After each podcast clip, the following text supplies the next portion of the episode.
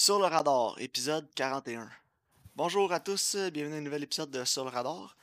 Euh, cette semaine, on va essayer de garder ça court un petit peu. Là. Les deux, on est occupés pas mal, mais euh, on ne manquera pas le rendez-vous pour ça. Donc, euh, Karine, comment vas-tu? Ça va super bien, toi? Oui, ça va bien, merci. Euh, Est-ce que tu as écouté quelque chose de spécial cette semaine? Non. Non? Non, moi non plus. J'ai été vraiment occupée. euh, le gars que je travaille, il était, il était en congé, là, fait que j'ai eu les plus grosses journées à job. là. Ok. Non, moi j'ai écouté euh, RuPaul puis Ray Donovan. Correct. C'est classique. Mais là, j'ai vu quelques trucs qui s'en allaient à la fin du mois de mars sur euh, Criterion Channel, donc je vais essayer d'écouter ça. Ok, y avait-tu un titre en particulier? hein? Euh, ben, il y avait une- quelques titres là, de réalisateurs là, comme euh, Park Chan-wook qui, qui étaient là, qui s'en allaient. là. Donc je vais essayer d'en écouter quelques-uns. Nice. Je l'aime, Park. Ah oui, Park, c'est un, un king. Ouais, absolument. Bon, donc si on n'a rien de plus à dire, euh, je propose qu'on euh, y aille tout de suite avec la discussion de Beach. Ouais, ouais. Donc, euh, The Beach Bum nous raconte l'histoire d'un stoner qui s'appelle Moondog, qui écrit euh, de la poésie moderne et euh, qui veut vivre sa vie parmi ses propres règles. Puis, il s'en fout pas mal de ce qui se passe autour de lui. Il fait ce qu'il veut, puis on trouve ça drôle, a du fun. Donc, Karine, qu'est-ce que t'as trouvé? Comment t'as trouvé The Beach Bum? Ben, j'ai quand même aimé ça, honnêtement. Là. Puis c'est vraiment un film de harmonie corinne. C'est c'est plus une espèce de character piece, là, où ce qu'il suit vraiment un personnage qui est ultra excentrique, là, qui t'amène dans son monde. Puis Ouais, euh. J'ai trouvé que c'était vraiment intéressant. J'ai trouvé, trouvé que c'est à la, limite quand même fascinant. Oui, c'est un stoner puis tout, mais il y, a- il y a beaucoup de, de, de layers, de couches à son personnage là, qui rentrent vraiment en profondeur. Puis même si c'est un stoner débile, puis qu'il a l'air pas là, il, il est là en même temps, genre. C'est. Ouais. Ah, il, il, il a pas l'air de savoir ce qu'il fait, mais il sait très bien ce qu'il fait. C'est ça, exactement. Puis j'ai trouvé que c'était bien intéressant. Euh, j'ai surtout aimé les performances. Et tout le Moi monde aussi, dans le film était écœurant. là. Ouais.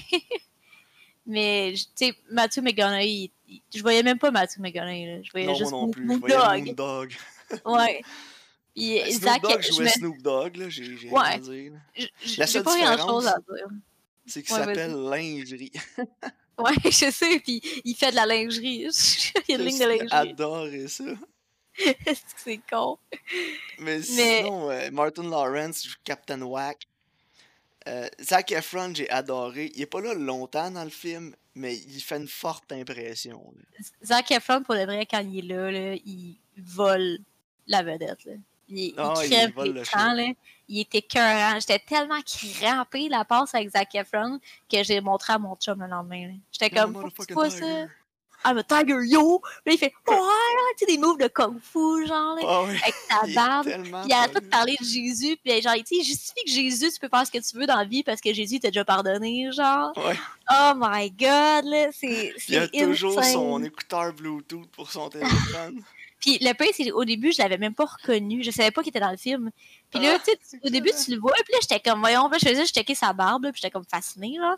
Puis là, je suis comme, sacrifice, c'est Zac Efron, ça? Aïe, aïe. Puis tu sais, Faut que- bon.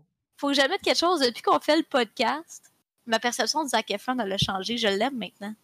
Ouais.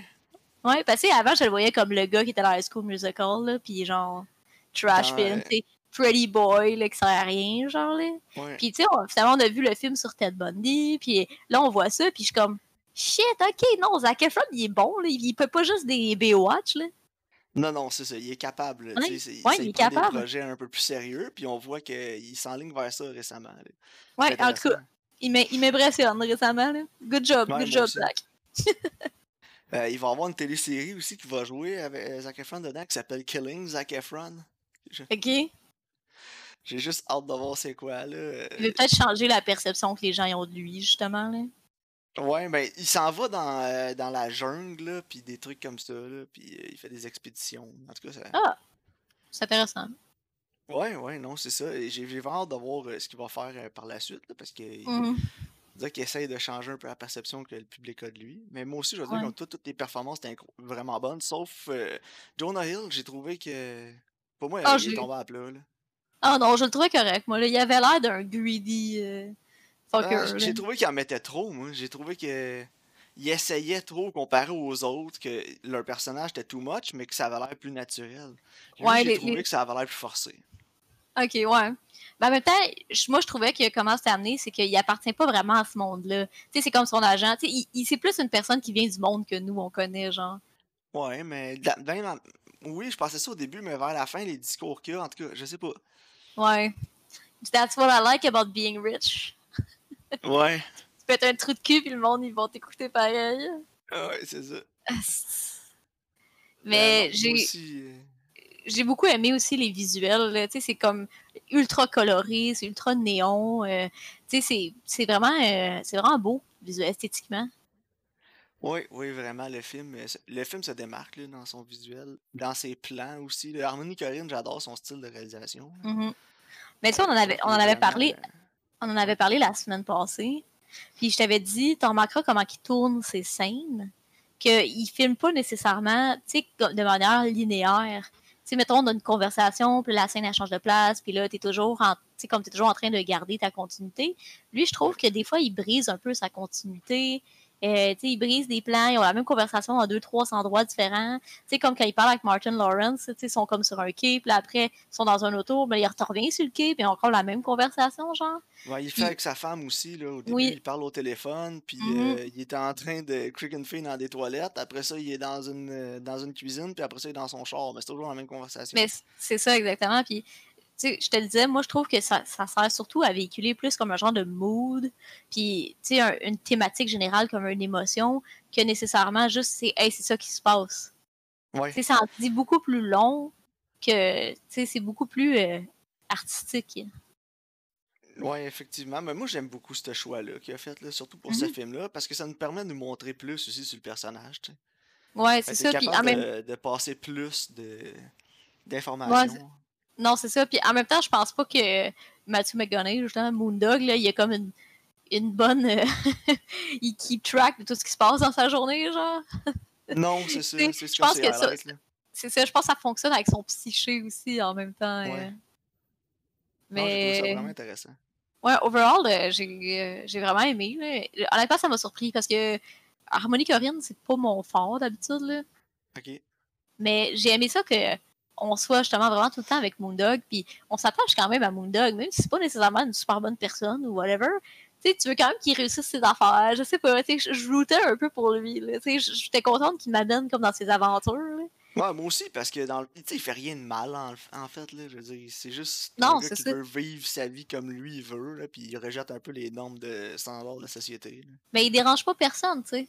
Non, c'est ça. Puis tout le monde a du fun avec, puis c'est pas un méchant gars, là. C'est pas une Non, mauvaise c'est ça.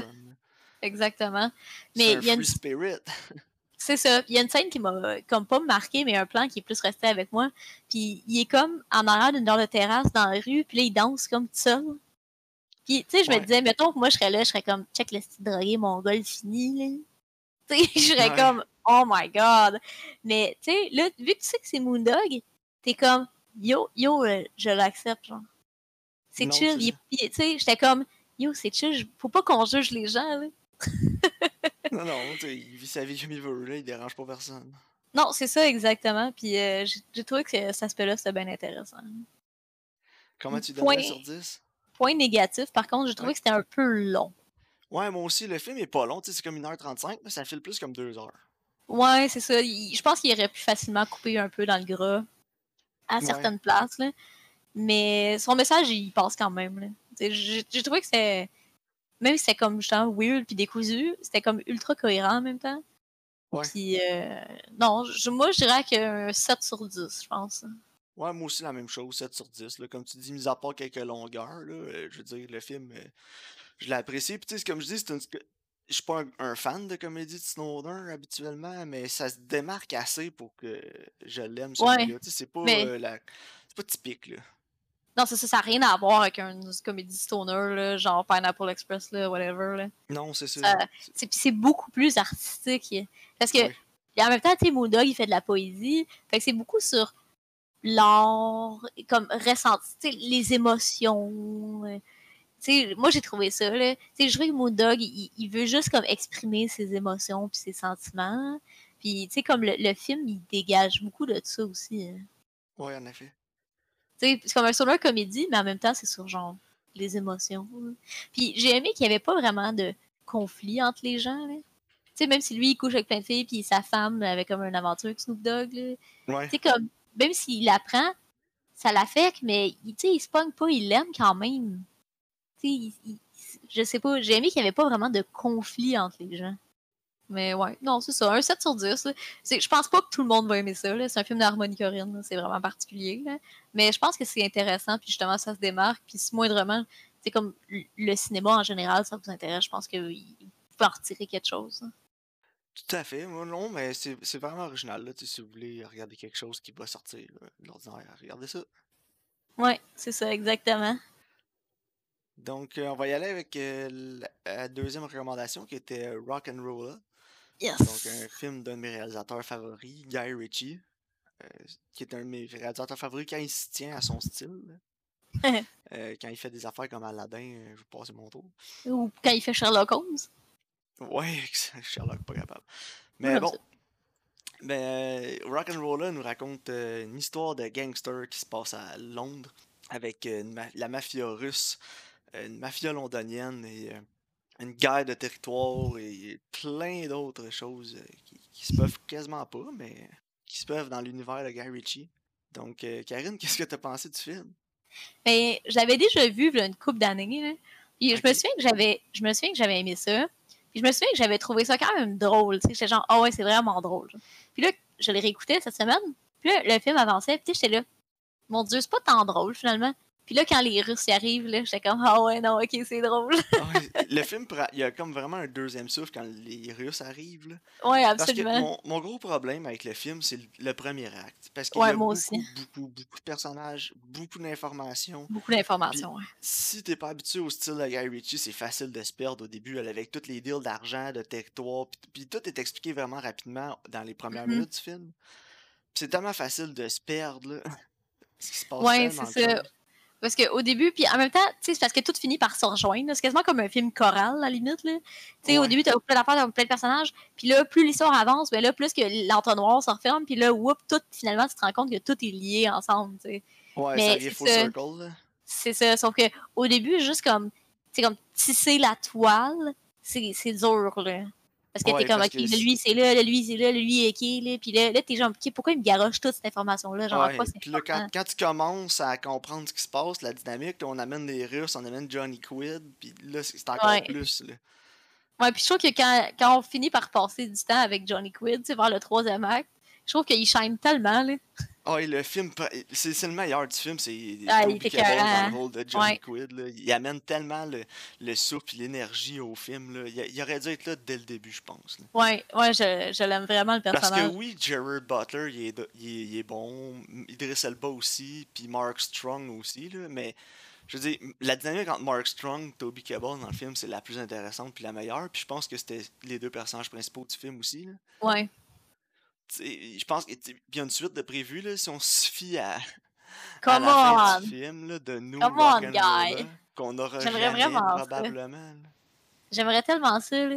Colin. Moi aussi, mais tu sais, je regarde, là, puis euh, il est en train de travailler sur une télésérie pour The Gentleman. Ah ouais, ah. Puis euh, il fait d'autres en, en tant que writer, mais tu sais, comme direct, réalisateur, euh, il n'y a pas euh, rien de prévu. Là. Aladdin 2, là, please, non. Au secours.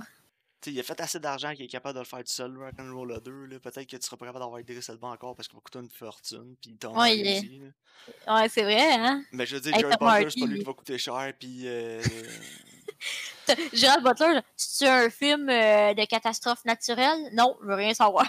Ah, je sauve-tu à la Maison Blanche ou quelque chose dans celle-là? Non, je sais, je chez nous. Mais tu sais, en tout cas. Ah ouais, On whatever. va revenir au film, là, mais non, c'est ça. C'est que le film est compliqué. C'est mon, plus gros point Mhm. faible du film, c'est qu'il y a tellement de trucs qui se passent en même temps. Mais la comédie est tellement efficace quand elle arrive dans le film. là. Ouais, vraiment. Avec les Russes, là, quand ils attachent Jared Butler sur le lit avec la grosse toune russe dans le fond. Là. Puis le Mark Strong arrive, puis il les trouve, ils sont pas tuables. Mais cet aspect-là, de Russes pas tuables, euh, d'après moi, ça a été un, une inspiration pour Guy Ritchie, des ça vient des Sopranos, là. Ça a été fait en premier. là. Ah, ok, je savais pas. Euh, dans les Sopranos, euh, il essaie de tuer un russe, là, puis en tout cas, il y a un épisode là-dessus au complet, là, sur Paulie, puis euh, un autre là, qui, qui essaie de tuer un russe, puis ils sont supposés l'enterrer, finalement, ils sont incapables de le tuer, là, puis ils le tirent genre plein de fois, puis il est encore en vie, le maudit russe, c'est excellent. C'est comme le gars dans Barry, là. Ouais, exact. Mais si t'as jamais vu les Sopranos, faut que t'écoutes les Sopranos, Karine. Ouais, je sais. Mais bon, euh, pour revenir au film, euh, non, la comédie pour moi a fonctionné, euh, mais vraiment le- l'étoile du film c'est Toby Kebbell, Johnny Quinn. Ouais, absolument. Moi aussi, je trouve. Quand il est là, et je trouve que. Tu sais, au début, moins, parce qu'il est comme drogué, euh, weird, là. Mais encore là, il- puis l'héroïne est bien dur. Non, c'est ça, l'acteur est vraiment bon, là. Mais, je trouve que c'est vraiment à la fin, là, quand il est plus en scène à la confrontation, justement, là. Il, même dans l'ascenseur, là, quand il traite de nazi, tout, c'est tel- il est tellement bon, là. Ah ouais, il est à fond dans le rôle. Là. c'est- Puis Toby Kebbell, tu sais, je l'ai vu dans plusieurs films aussi. J'ai jamais vu aussi bon que là-dedans. Non, moi non plus, absolument. J'ai bien aimé aussi Baby Tom Hardy, là. Ah ouais, Handsome Bob. Ah, il, il est malade, il est drôle. Il est bon. Ouais, il est vraiment bon. Mais- Tu te souviens-tu, jouait dans Bloodshot. Toby. Pff, Ah ouais, je m'en souvenais même pas, mais oui, t'as raison. Et dans Fantastic Four, le, le Fan Four Stick, il était Oh épouvantable. boy. L'autre jour, là, je sais pas pourquoi, je, je pensais à de quoi, puis là, j'étais là. Mais oh, c'était quoi l'espèce de film poche, là, que le gars, les, c'est du monde, c'est genre des anciens vétérans de l'armée, là, qui sont comme refaits, mais c'est dans, Bloodshot, genre, là? Ouais. Puis, mais j'étais genre, je me souvenais de ça, puis je me sais pas c'était quoi le film, j'étais genre, c'était quoi ça, voyons, j'ai déjà oublié. Mon cerveau, il l'a flashé. Ça là. va bien. Mais ouais, on va revenir, à- on dirait qu'on parle de tout sauf rock'n'roll, Ouais, mais c'est parce qu'il n'y a pas grand chose à dire à part. euh, Mhm. C'est, C'est un Guy très... Ritchie, tu sais. Si vous avez aimé. Snatch, Lock, Stock and Two Smoking Barrels, The Gentleman, c'est pour vous. Mais c'est ça, exactement. C'est vraiment Guy Ritchie-esque. Puis, tu sais, c'est super euh, up, high, puis- high energy, c'est ça. Ah Euh, tu sais, c'est- des coupes rapides, t'as de l'action, les personnages sont, sont comme likable, puis t'as t'as un, un subplot justement avec euh, comme de l'argent, puis plus comme de la mafia un peu. là. Ouais. j'ai pas grand chose à dire, honnêtement. C'est vraiment, moi j'ai bien du fun quand je l'écoute. Puis tu sais, je me souviens que j'avais eu du fun la première fois que je l'ai vu, puis là je l'ai réécouté, puis j'ai encore eu du fun avec. Non, c'est ça. C'est une soirée, euh, tu veux écouter de quoi de le- de- d'un petit peu plus léger, de drôle, de comique, avec des personnages extravagants. Ouais, puis avec de l'action quand même. euh, Ouais, c'est ça, c'est exactement ce que vous avez besoin. Ouais, vraiment. Sauf quand ça marque, euh, on va retrouver la gang dans The New Rock'n'Roll, là, puis ça arrivera peut-être jamais. Triste, mais bon. ouais. Mais non, j'ai bien aimé, c'est ça. Comme qu'on disait, le, le plus gros problème, c'est vraiment justement passer à travers le premier acte. sais, juste absorber toute l'information. Mais une fois que c'est fait, après, ça coule tellement bien. Effectivement. Combien tu donnerais euh, sur 10? Ah, j'aurais un 7, moi. Un 7. Ouais, je pense que j'ai mis 8, moi, tu vois. Ok. Mais je pense que c'est plus un 7. Mais j'ai eu du fun. Ouais, Là-dessus. c'est parce que je me suis mis dans la peau de quelqu'un qui l'écoutait pour la première fois, là, puis je me suis dit, c'est peut-être dur à suivre un peu au début, là, fait que peut-être un 7. Ouais, je comprends. Mais euh, non. Donc, euh, est-ce que tu avais des recommandations pour la semaine prochaine? Oui. Écoute, je vais donner des choix. Qu'est-ce que t'en penses? Vas-y donc. Parce que j'ai regardé qu'est-ce qu'il y avait. Puis Ouais. pour mes vieux films, dans le fond, t'as le choix entre un film qui est, qui est pas violent ou un film qui est violent. Ok. Qu'est-ce qu'est-ce que tu files pour? Alors, voyons quelque chose de violent. Ouais? Ok. Ben, je pensais proposer Green Room parce que je pense que tu l'as jamais vu. Non. Parfait. Green Room est sur Amazon Prime. Ok.